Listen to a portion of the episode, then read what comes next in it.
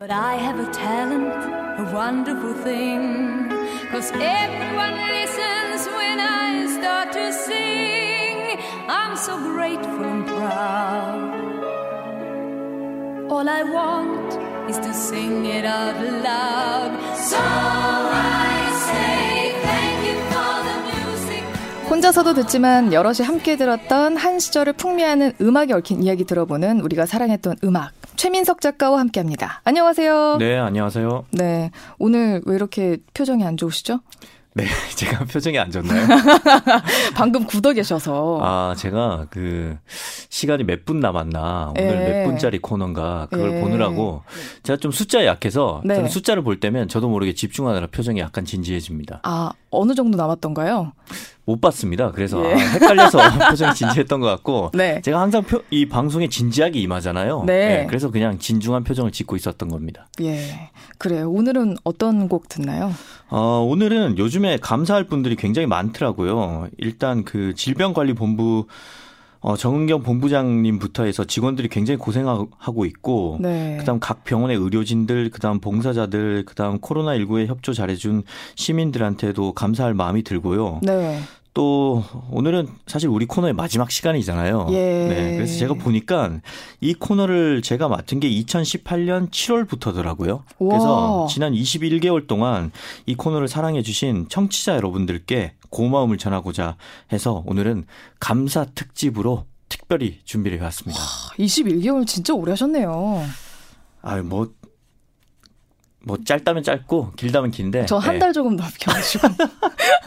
진행자는. 네. 아, 한 달도 짧다면 짧지만 길다면 긴 시간이죠. 아유, 그래요. 네. 길었어요. 이 왜냐면. 청취자들의 마음 속에는 감동이 한 달이 아니라 10년치 감동이 자리했을 겁니다. 예. 아유, 코로나로 시작해가지고 계속 코로나 얘기만 하고 있어서. 코로나 어, 특집 아나운서. 그러니까요. 네. 아, 저, 제가 가면 코로나도 같이 종식됐으면 좋겠는데. 아, 어, 그게 굉장히- 좀 아쉽긴 합니다. 네, 굉장히 좋은 바람이네요. 그러니까요. 아마 곧 그렇게 될 겁니다. 그러니까요. 네.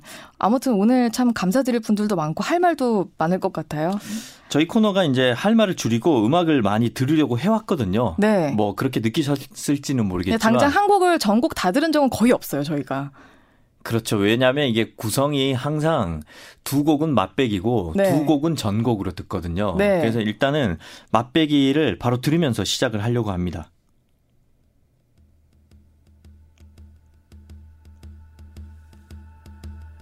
네, 지금 나오는 음악은 김현우와 토이의 거짓말 같은 시간입니다. 이게 토이의 99년도 앨범에 실린 앨범, 어, 곡인데요. 네. 사실 제가 처음에 몇 달만 할 줄 알았는데 이렇게 길게 할줄 몰랐거든요. 그래서 개인적으로 저한테는 정말 거짓말 같은 시간이었다. 이렇게 생각이 들어서 가져왔습니다. 잠깐만 감상해 보시죠.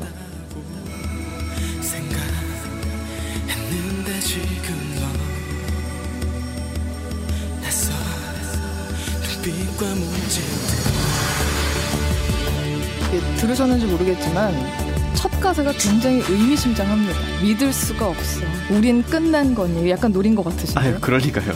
물론 우리 방송이 끝나긴 하지만 저는 고마운 마음뿐입니다. 사실 저 이걸 찾고 난 다음에 첫 가사가 이렇게 지금 저희 상황이랑 딱 맞아 떨어져서 저는 좀 오히려 놀랐어요. 게다가 이 벌스 2절 그 첫 소절 가사가 지금 나오죠. 한다고 했는데 많이 부족했나 봐 이런 가사가 또 나오더라고요. 어. 이거 잘못 보면 제가 굉장히 질척대는 마음으로 선곡한 것처럼 보일까 봐 좀 불안한데 사실 저는 그냥 단순하게 이렇게 가사를 검색할 수 있는 기능이 있어요 요즘은 네. 거기에 고마운이라고 넣으니까 이 노래가 나온 거예요 음. 그 후반부에 고마운이라는 단어가 나옵니다 어떻게 나오는데요? 초라한 날 보기 전에 냉정한 척 해준 네 고마운 마음 나 충분히 알아 어서 가 이렇게 나오죠 정말 그것 때문에 선곡해 오신 거 맞아요? 아 물론 이 코너 하면서 개인적으로는 저는 재밌었어요. 왜냐하면 개인적으로는 제가 뮤지션이자 작가인데 라디오에서는 항상 책 코너만 했거든요. 음. 그래서 음악 코너를 하고 싶은 갈증이 있었는데 그래서 이 코너를 맡은 시간이 저한테는 이제 거짓말처럼 느껴질 만큼 좋았어요. 음. 그래서 이제 제목이 거짓말 같은 시간 이 곡을 골라온 거죠. 오, 음악 방송 하고 싶으셨어요? 네, 그런 마음은 아직도 있습니다. 저희가 그 네. CBS 봄 개편이 이제 내일부터 시작이 되는데 네. 이번에 자정에 네. 음악 FM에 시인 DJ가 그렇죠. 들어갑니다. 알고 있습니다. 네. 예. 다음번에 그 자리를 한번 노려보시는. 아, 뭐 그걸 제가 얘기할 수는 없는 거고요. 그냥 저는 얘기는 안 일단- 하지만 압력은 어, 넣어달라 이런 얘기인가요? 저는 그냥 한 명의 청취자로서 열심히 댓글 달고 제가 요즘 소설 안 쓰고 집에서 댓글 쓰거든요. 네, 제 본업에 충실하도록 하겠습니다. 아니 근데 음악 프로그램은 안 하시는데 시사 프로그램은 계속 하신다고 얘기 들었거든요.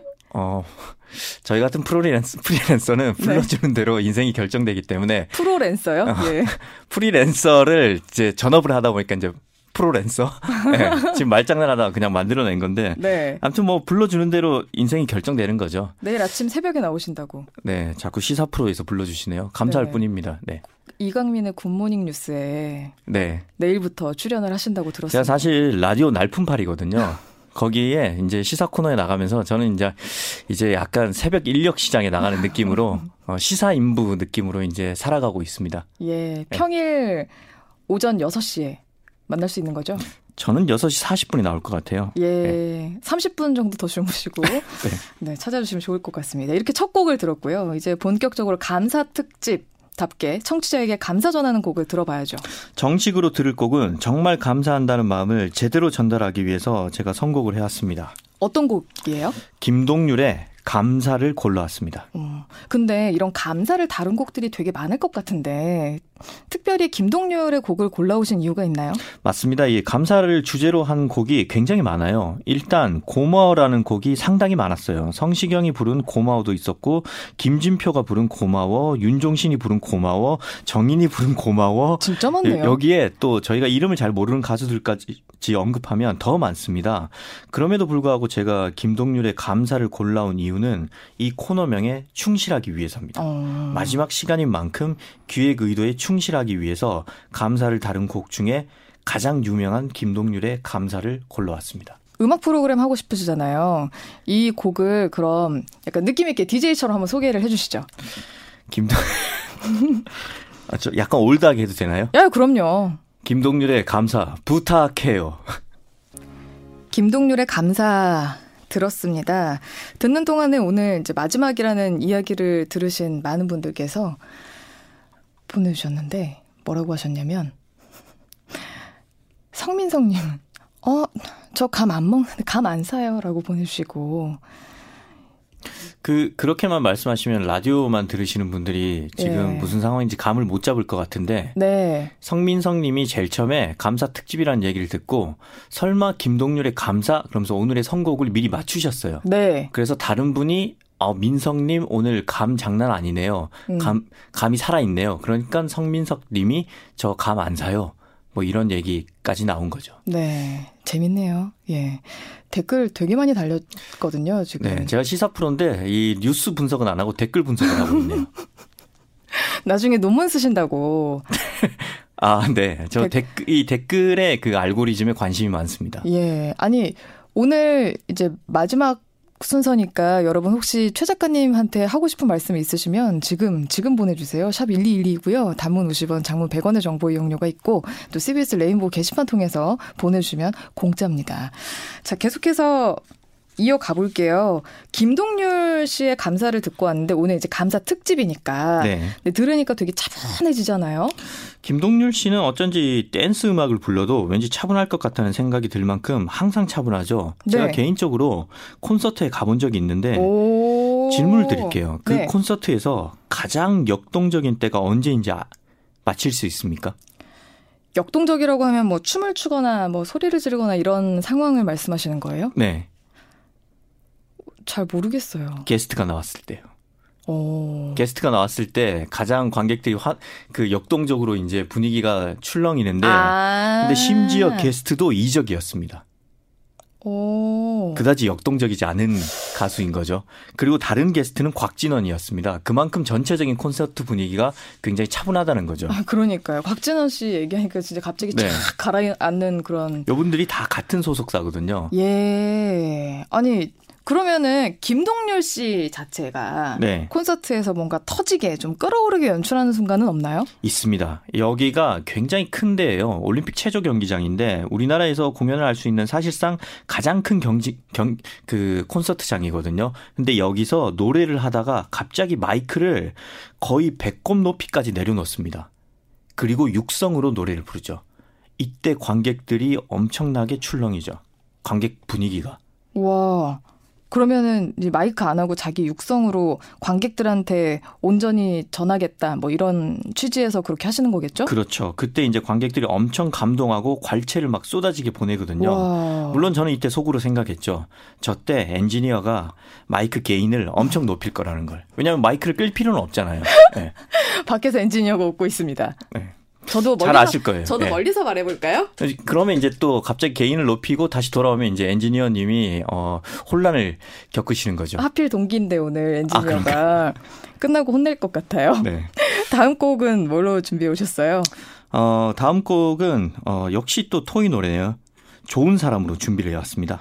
근데 원래 같은 사람 곡을 한 프로에 두 번 안 틀거든요. 아 그랬나요? 예, 저희는 원래 그렇습니다. 원래 음악 방송은 그렇게 아 저는 이제 시사 코너를 한 사람이라 예. 시사 코너에 있는 음악 방송을 하, 어 시사 방송에 있는 음악 코너를 하기 때문에 저는 약간 예외적으로 선곡을 해왔고요. 예. 어, 뭐, 제가 그냥 토이를 좋아하다 보니까 어쩌다 보니까 이 토이 특집처럼 돼버렸지만 오늘은 사실 엄연한 감사 특집이죠. 네. 잠깐 감상을 해보시죠.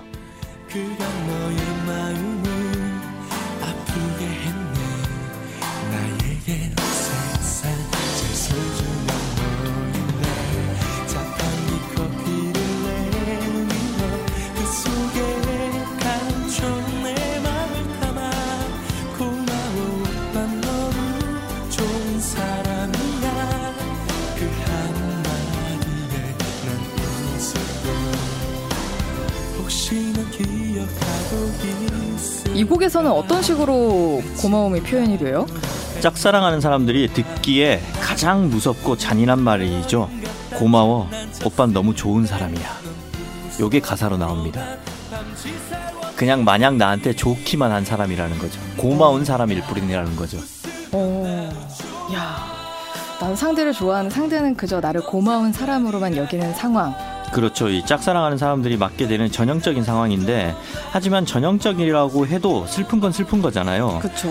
이 나쁜 남자가 되고 싶었으나 단지 좋은 사람으로밖에 남을 수 없는 그 짝사랑하는 남자의 슬픔을 다룬 곡이라고 볼 수 있습니다. 나쁜 남자. 나쁜 남자는 사실 사랑받는 남자의 특권인 거죠? 그렇죠. 내 마음을 아프게 하면 나쁜 남자고 그냥 못된 거면 못된 남자죠. 그래서 못된 남자의 꿈은 나쁜 남자. 이런 식으로 정리될 수 있죠. 아유, 그냥 다들 좋은 남자 하면 되지. 그렇지 않나요? 그렇네요. 네. 네. 제가 제가 못났네요. 감사 특집인데. 네. 네, 오늘 감사 특집입니다. 나쁜 남자 특집 아니고요. 네, 네. 다시 자, 주제로 돌아가시죠. 그러니까요. 네, 오늘 벌써 마지막 곡 들을 시간인데 갑자기 약간 울먹할 것 같아요. 아, 벌써 이렇게 시간이 됐나요? 네. 아, 네. 어떤 곡 준비하셨나요? 마지막 곡을 제가 대미를 장식하기 위해서 골라왔는데 마침 지금 사연을 보니까 송요찬님께서 예, 제가 신, 어, 제가 선곡해온 곡을 신청하셨어요. 맙소사.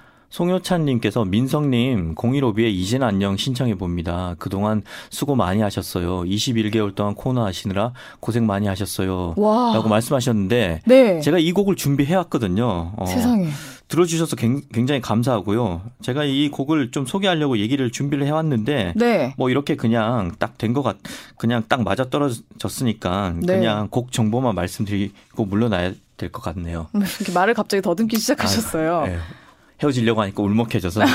91년대 91년도 곡이고요. 네. 어느덧 30년 된 곡이고 사실 저희 때는 이 곡을 항상 노래방에서 마지막에 이제 끝곡으로 이 곡을 불렀습니다. 음. 네. 015B의 이젠 안녕이죠. 네. 요 곡을 마지막으로 띄우면서 저는 물러나도록 하겠습니다. 네. 근데 이 곡 요즘엔 안 부르나요? 전 뭐 다들 이 곡 부르지 않나요? 마지막에?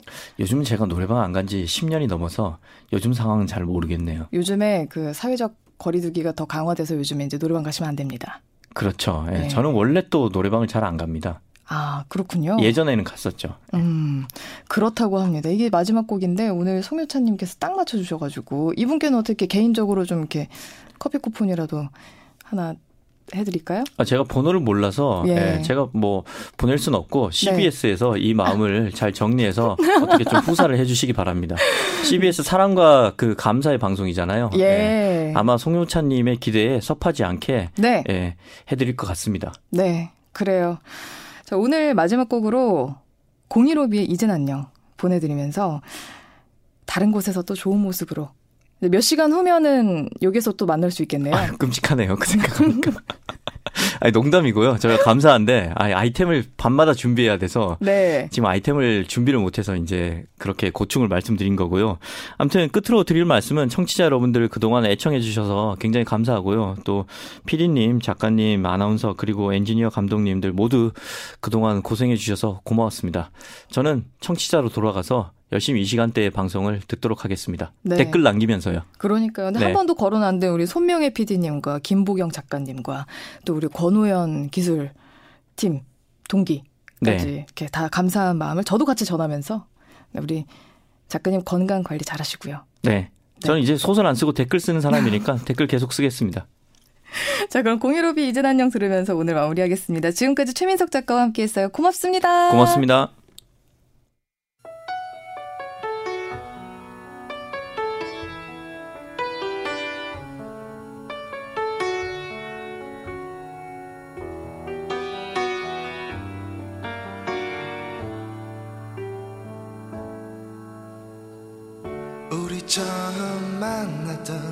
어색했던 그 표정 속에 서로 말로 기가 어려워 망설였지만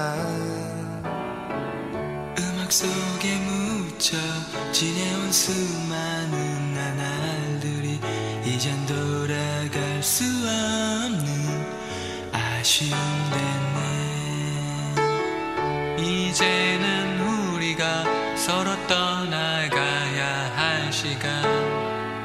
아쉬움을 남긴 채 돌아서지만 공유로비의 이젠 안녕. 우리가 사랑했던 음악과 최민석 작가님 아듀곡으로 보내드렸습니다. 많은 분들이 우리 최 작가님 고생하셨다고 유수부쟁선님도 보내주셨고 또 동백나무님은 이강민 아나운서랑 궁합 잘 맞을 것 같다고 기대한다고 이렇게 또 남겨주셨네요. 지금껏 너무 감사했습니다. 네. 어, 중앙재난안전대책본부에서 자가격리자 생활 수칙 안내가 와서요. 전해드리도록 하겠습니다. 2020년 3월 22일 우리나라 전 지역에 코로나19 감염 확진 환자가 늘어나고 있어서 확산 방지를 위해서 자가 격리자는 생활 수칙을 반드시 준수해 주시기 바랍니다. 자가격리자는 전파 방지를 위해서 격리 장소 외에 외출을 금지해 주시고 독립된 공간에서 혼자 생활해야 합니다.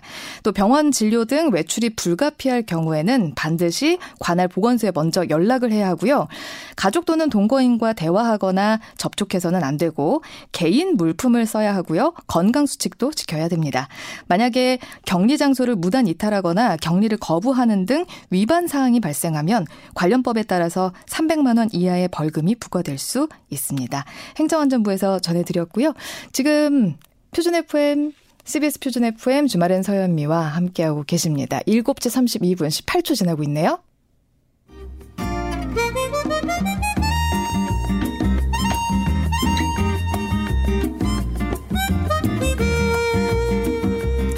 우리에게 영감을 주는 인물을 만나보는 기류의 초대석 시간입니다. 서울 구로구의 한 콜센터에서 코로나19 확진자가 한꺼번에 나왔죠. 관련 확진자도 계속 늘어나고 있는 상황인데요. 그동안 콜센터 상담원들이 겪는 감정 노동에 대한 부분은 사회적으로 관심이 있어 왔는데 이번 감염 사례를 통해서 감정 노동뿐만 아니라 상담원들의 열악한 노동 환경 문제도 다시 수면 위로 드러났는데요. 그래서 오늘은 콜센터 집단 감염 사태에 대해서 왜 예고된 참사라는 지적이 이어지는지 또 전화기 너머에 있는 콜센터의 세계는 어떤지 가까이 들여다보는 시간 마련했습니다. 콜센터의 세계를 진솔하게 담은 책이죠. 콜센터 상담원 주은 씨의 저자 박주은 씨 오늘 길 위에 초대석에 모셨습니다. 안녕하세요. 네, 안녕하세요. 얼마나 근무하신 거예요? 2013년부터 2018년 12월까지 근무해서 음. 5년 조금 넘게 일했습니다. 어, 그럼 그 이후에는 지금 안 다니고 계시고요. 네, 지금은 그만둔 상태입니다. 어, 근데 왜 그만두셨어요? 일이 힘들어서 그쵸. 네, 더 이상 스트레스가 많이 쌓이고 그게 완전히 해소가 안 되다 보니 뭐 견디기 어렵다라고 느껴져서 음. 그만두게 되었습니다. 요즘에 그 구로 콜센터 상담원들 코로나19 확진돼서 되게 많이 걱정들 하시는데요. 네. 혹시 지금 이제 통화가 되거나 내지는 연락이 왔던 그런 동료들도 있었나요?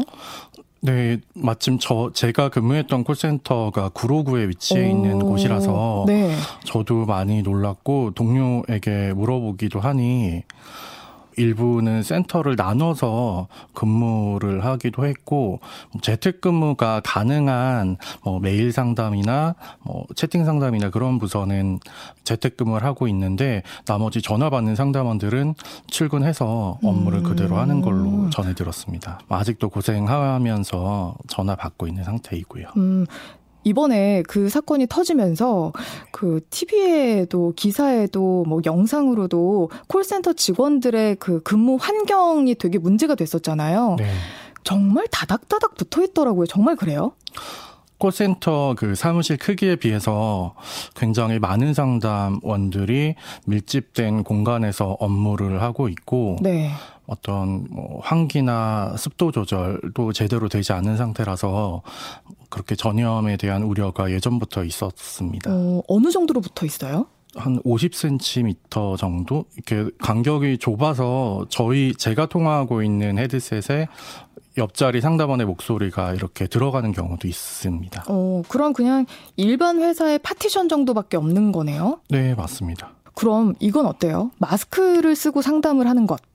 아무래도 평소에도 저희가 사용하는 헤드셋이 노후화되어 있어서 어, 상담원의 뭐 어떤 음성이 잘 들리지 않아서 불만이나 민원이 생기는 경우가 있는데 만약 마스크를 착용하고 일을 한다라고 하면 음, 그런 부분이 더 커져서 상담원이나 고객이나 다 불편을 할 것 같습니다. 야, 근데 환기도 안 되고 뭐 습도 조절도 안 되고 이러면 뭐 감기, 환절기 이때는 진짜 모두가 걸릴 수도 있는 환경이겠어요. 네, 제가 책에도 쓴 내용인데요. 제가 감기에 잘 걸리지 않는 체질임에도 그 겨울 독감에 심하게 걸려서 며칠을 고생하고 겨우 나은 적이 있는데 네. 이렇게 겨우 낫고 정신 차리고 보니까 주위 동료들이 모두 다 저와 똑같은 증상의 감기에 걸려 있어서 네. 굉장히 미안했던 적이 있습니다. 어, 정말 그렇게 많이 전염이 되나 봐요. 네, 맞습니다. 네. 어떤 일을 하셨었어요? 콜센터도 되게 다양한 곳들이 있잖아요. 네, 저는 그 고- 뮤지컬이나 연극, 뭐 스포츠 경기 같은 공연이나 스포츠 상품의 티켓을 판매하는 콜센터에서 근무를 해왔는데요.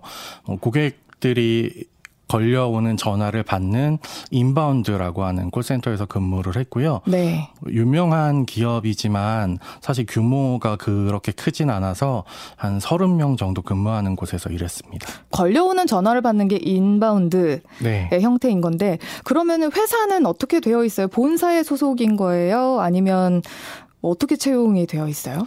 어, 알려진 유명 기업이 있고 저희는 그 기업을 대표해서 전화를 받는 것이지만 실제로는 그 기업 에서 콜센터를 아웃소싱으로 운영을 하고 있고 네. 그렇다 보니 저희는 그 콜센터만 운영을 하는 용역업체 소속의 직원입니다. 음, 그러면 본사가 있고 본사에서 하청을 준다고 하죠. 네, 이제 그런 업체 소속의 콜센터 네 맞습니다. 직원들인 거죠. 네. 그러면 요즘 같은 시기에는 뭐 공연이나 이런 뭐 운동 경기 이런 게 다 취소가 되잖아요. 네. 전화는 엄청 불이 나겠어요.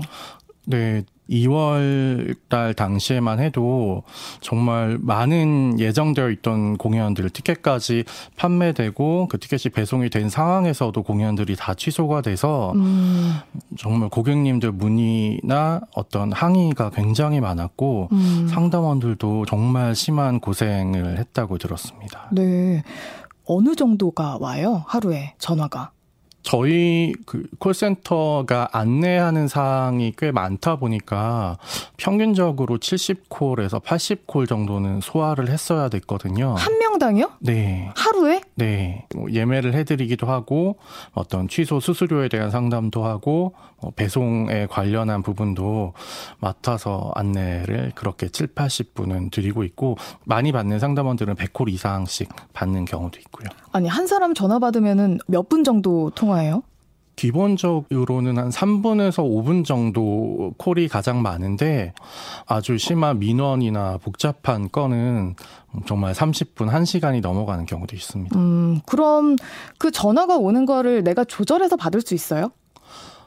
만약 그 전화가 끊기고 뭐 이렇게 시스템에 어떤 상담 이력을 입력을 하고 버튼을 눌러야 전화가 연결이 되는데 네. 그런 상황을 후처리라고 하거든요. 네. 전화 받는 것 외에 저희 상담원들이 어떤 업무 처리를 하는 건데 그 후처리 시간이 길어지면 그만큼 전화를 많이 못 받게 되는 것이기 때문에 네. 그 관리자 저희 콜센터 관리자들이 항상 하는 말이 후처리 줄이고 빨리 전화 받으라고 오. 상담원들을 다그치고 독촉하는 일이 많습니다. 어느 정도까지 기다려줘요? 후처리 시간은? 기본적으로는 한 1분에서 2분 정도. 아니 후처리가 1분에서 2분이요? 네. 특별한 상황이 아닌 경우에는 전화 끊고 빨리 바로 전산에 입력을 하고 쉬지 않고 바로 전화를 받아야 합니다. 그러면 사람이라는 게 생리 현상이 있잖아요. 네. 그럼 중간에 잠깐 이걸 스탑해놓고 화장실 다녀오거나 이런 거는 좀 자유자재로 가능한가요? 자유자재로는 불가하고 저희가 어떤 생리현상 때문에 화장실에 가고 싶을 때는 항상 관리자에게 메신저를 보내서 허가를 받고 그 화장실에 가고도 된다는 허락이 아니, 떨어지면 생리 현상을 허락을 받고 간다고요? 저의 가장 큰 퇴사 원인 중에 하나이기도 했습니다. 성인이 어떤 다른 성인에게 그렇게 허가를 받고 화장실에 가야 된다는 게 좀 모멸감이 되는 상황일 수도 있기 때문에 참는 상담원들도 뭐 있다고 들었습니다. 그 건강에 너무 나쁘지 않나요? 네, 그래서 실제로 방광염이나 치질 등의 질병으로 고생하고 있는 상담원도 있고요. 아니 지금 감정 노동을 아예 얘기도 안 했는데 네. 실상 이런 기본적인 인권도 지금 보장을 받지 못하는 부분인 것 같은데요. 네, 그렇죠. 그러면서도 어떤 감정 노동을 해야 하는 이중고를 안고 있고 그래서 많은 상담원들이 오래 버티지 못하고 그만두는 경우도 많이 있습니다. 기본적으로 한 어느 정도 다니세요? 제가 5년 근무를 했는데 네. 이 정도면 전체적으로 보면은 굉장히 오래 근무한 축에 오. 속하고 있고요. 네. 보통 10명이 입사한다고 하면 네. 6개월 지나서 남는 인원은 1명, 2명 정도밖에는 없습니다. 그한 명, 두 명은 좀 오래 다니나요? 1년 넘게 다니는 경우가 거의 드물다고 보셔야 될 것 같습니다. 오, 주은 씨는 그럼 되게 오래 다닌 건데 어떻게 이렇게 오래 다녔어요? 사실 제가 처음 한 1년간은 그렇게 심하게 스트레스를 받지 않고 고객 응대하는 게 뭐 어느 정도 나에게 맞는 것 같다라고 생각을 해서 업무를 했는데 그 이후로는 스트레스 상황이 심해지고 음. 저한테도 어떤 무기력증 같은 게 생기면서 그냥 마지 못해서 먹고 사는 문제 때문에 음. 그렇게 버티고 5년간 일을 해왔던 것 같습니다. 1년은 괜찮았는데 그 이후부터 스트레스가 굉장히 심해졌다고 지금 하셨잖아요. 네. 어떤 부분에서 갑자기 이렇게 심해졌어요? 우리가 뉴스에서 보는 거는 굉장히 격하게 막 욕을 하거나 막 화를 내거나 이런 분들이 되게 많잖아요. 네. 근데 저게 정말 실제로도 저럴까라는 의문이 있거든요. 네, 사실 욕설을 하면 세 번까지 제지를 할 수 있고 네. 만약 세 번 욕설을 진행하면 먼저 통화를 종료를 할 수 있기는 한데 네. 어쨌거나 세 번까지는 욕설을 들어야 하고요. 그런 심한 욕설을 하는 고객 이 많지는 않아도 그 상담원들 마음에 상처를 입히는 예를 들어 뭐 무시를 한다던가 어떤 식으로 그래요? 네가 뭐 공부를 못했기 때문에 열심히 살지 않았기 때문에 거, 그 자리에 앉아서 전화나 받고 있지 이런 식으로도 그런 말을 해요 정말로? 네, 직접적으로 하는 분들도 많지 않지만 분명히 계시고요. 저희가 아버지 뻘 고객 60대 남성 고객이셨는데요. 공연을 워낙 많이 보시는 분인데 전화로만 예매를 하셨거든요. 음, 그런데 상담원이 막힘없이 예매를 진행해야 되는데 조금이라도 버벅거리거나 아니면 조금이라도 잘못된 안내를 하면 어, 폭언을 넘어서 네. 아까 안내해 드리는 것처럼 어, 너는 그 자리에 앉아 있으면 안 되겠다. 내가 관리자에게 말을 해서 너를 당당히 자를 것이다. 왜 이렇게 멍청하냐? 라는 말을 서슴없이 하시는데 그 전화가 정말 일주일에도 몇 번씩 자주 걸려오니까 저희 상담원들에게는 공포의 대상이었거든요. 어, 그래서 어, 신입 상담원들은 그 고객 과 걸리면 눈물을 쏟으면서 음, 통화를 지속하는 경우도 있었고 그 지방에 사시는 분이셨는데 항상 유선 전화로 전화를 하셨거든요. 네. 그래서 나중에는 그 특정 지역에 그 지역 번호가 저희 전화기에 뜨기만 하면 혹시나 그 고객은 아닐까 하는 그 불안감에 떨면서 일을 했던 경험이 있습니다. 아까 네. 후 처리하는 시간이 네. 1분, 2분 이렇다고 네. 했잖아요. 네. 감정에 후처리할 시간은 전혀 없겠네요. 네, 뭐 정말 상담원이 울거나 뭐 심한 충격을 받거나 하면 뭐 잠깐 뭐 화장실 갔다 오거나 뭐 옥상에서 바람 쐬고 오거나라고 관리자가 배려를 해주긴 하는데 네. 그게 길진 않거든요. 그래서 조금 진정이 되면 또 고객들은 전화를 걸어오고 상담원들은 전화를 받아야 되기 때문에 감정이 완전히 가라앉지 않은 상태에서도 전화를 받아야 합니다. 와, 이거 이 스트레스를 어떻게 풀어야 돼요? 그러니까 스트레스를 감안을 하고 업무를 하고 있는데도 사실 익숙해지진 않거든요. 음, 그래서 제가 그나마 도움을 받은 게 있다면 그 업무를 하면서 받았던 어떤 상처받은 마음들을 글로 쓰기 시작한 건데요. 네. 그 글로 써가면서 조금 응어리진 마음들을 풀 수도 있었고 만약 제가 입사 초기부터 이렇게 글쓰기를 계속 지속해갔다면 어, 콜센터 생활이 좀 달라지지 않았을까 하는 마음도 음, 들었는데요. 이렇게 뭐 상담원 개개인에 맞는 방법으로 취미 활동을 통해서 스트레스를 음. 해소하는 게 좋을 것 같습니다. 월급은 어느 정도 돼요? 그게 보상이 되나요? 어, 전혀 아니라고 말씀드리고 싶고요. 저희가 뭐 영업을 하는 곳이 아니라서 받는 급여가 거의 비슷한데요. 그 최저임금으로 책정되는 기본급에 어, 식대 그리고 인센티브가 있는데 인센티브 때문에 내가 이렇게 전화를 많이 받아야지 또는 뭐 친절하게 상담해야지 하는 그 정도의 금액은 아닙니다. 매년 다니고 경력이 쌓이면 네. 사실 그만큼을 인정해주고 그만큼 인상이 되는 게 인지상정이거든요. 네. 근데 콜센터에는 그런 게 없나요? 예전에는 제가 입사할 당시만 해도 근속수당이라고 해서 조금이라도 뭐 급여를 반영해주는 부분이 있었는데 그 해가 지나면서 최저임금이 올라가면서 상담원들 기본급이 인상이 되었고 수당들은 다 삭제가 되었거든요. 그래서 제가 2013년도 입사할 당시와 그 그만둘 2018년도의 급여의 차이가 거의 없는 상태입니다. 아니 그러면은 매년 최저임금이 오르면 월급이 오르는 게 아니라 그냥 총액은 맞춰져 있고 그에 맞춰서 다른 수당을 다 깎아버리는 거예요? 네, 맞습니다. 어, 직접 들으니까 더 열악하다 이런 생각도 들고 주은 씨가 생각하셨을 땐 어떤 게 제일 먼저 바뀌어야 된다고 생각하세요? 음, 상담원들이 화장실도 제대로 가지 못하고 어, 쉴 때도 제대로 못 쉬는 게 다 콜센터에서 그 콜수 만 중요시하는 상황 때문이거든요. 그- 그거는 큰 기업들이 뭐 콜센터, 고객센터는 수익이 되지 않고 귀찮은 일만 많은 곳이라고 생각을 해서 그 아웃소싱을 해버리는 현상 때문이기도 하고요. 예.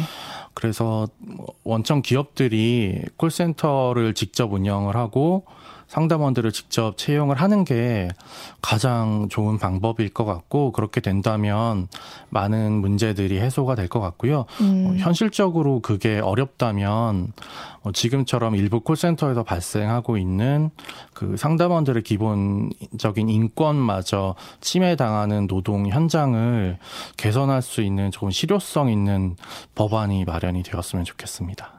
그리고 혹시 이제 들으시는 분들을 위해서 네. 혹시 콜센터를 이용할 때 꼭 이것만은 지켜주셨으면 좋겠다 하는 것들 저는 고객 들에 게는 특히 어떤 요구 드릴 사항은 없고요. 네. 왜냐하면 어떤 진상 고객들이 많이 화제가 되긴 하는데 그보다는 정상적이고 합리적인 고객들이 훨씬 많거든요. 네. 그래서 저는 뭐 일반 대중이라고 해야 되나 시민분들께 말씀을 드리고 싶은데요. 이렇게 콜센터에 대한 어떤 열악한 노동 환경이 화제가 되고 기사가 나고 글이 보여질 때마다 항상 달리는 댓글이나 이야기들이 그 너네만 힘드냐 대한민국 사람들이 다 똑같이 힘든 거지. 음. 그래도 너네는 실내에서 편하게 일하고 따뜻한 곳에서 일하지 않냐? 바깥에서 노동을 하는 분들도 있는데 음. 이런 이야기가 항상 달리거든요. 네. 저희는 그게 속상하기도 하면서 사실은 맞는 말이거든요. 저희만 힘든 건 아니고 저희보다 더 힘든 분들도 있는데 그렇게 얘기해서는 어, 콜센터나 아니면 그보다 더 열악한 노동 환경들이 개선이 될 것 같지는 않아요. 음. 그러니까 뭐 너희만 힘들지 야 나도 힘들다 다 그러니까 참아라라고 하는 것보다는 그냥 이렇게 눈에 보이는 바로 보이는 문제들을 하나 하나씩 해결해 나가는 게 우리나라의 노동 환경을 개선하는데 도움이 될 것 같습니다. 너도 나도 행복해지자로 귀결이 돼야 되는데 네. 자꾸 사람들은 내 불행과 네 불행 중에 누가 더 불행하냐를 자꾸 놓고 경쟁을 하는 것 같아서 네, 맞아요. 그게 가장 문제인 것 같아요. 네, 그래서 속상할 때가 많습니다. 이번 코로나 사태로 저희들의 노동 환경이 수면 위로 다시 올라온 만큼 우선 코로나 사태가 진정이 되는 게 가장 우선이고 완전히 해결이 되면 저희 콜센터 의 문제에 대해서도 조금만 관심을 가져주셨으면 좋겠습니다. 네. 많이 관심 갖고 있겠습니다. 네, 지켜보고 감사합니다. 있겠습니다. 네. 네, 기류의 초대석 지금까지 콜센터 상담원 주은 씨의 저자 박주은 씨와 함께했습니다. 오늘 말씀 고맙습니다. 네, 감사합니다.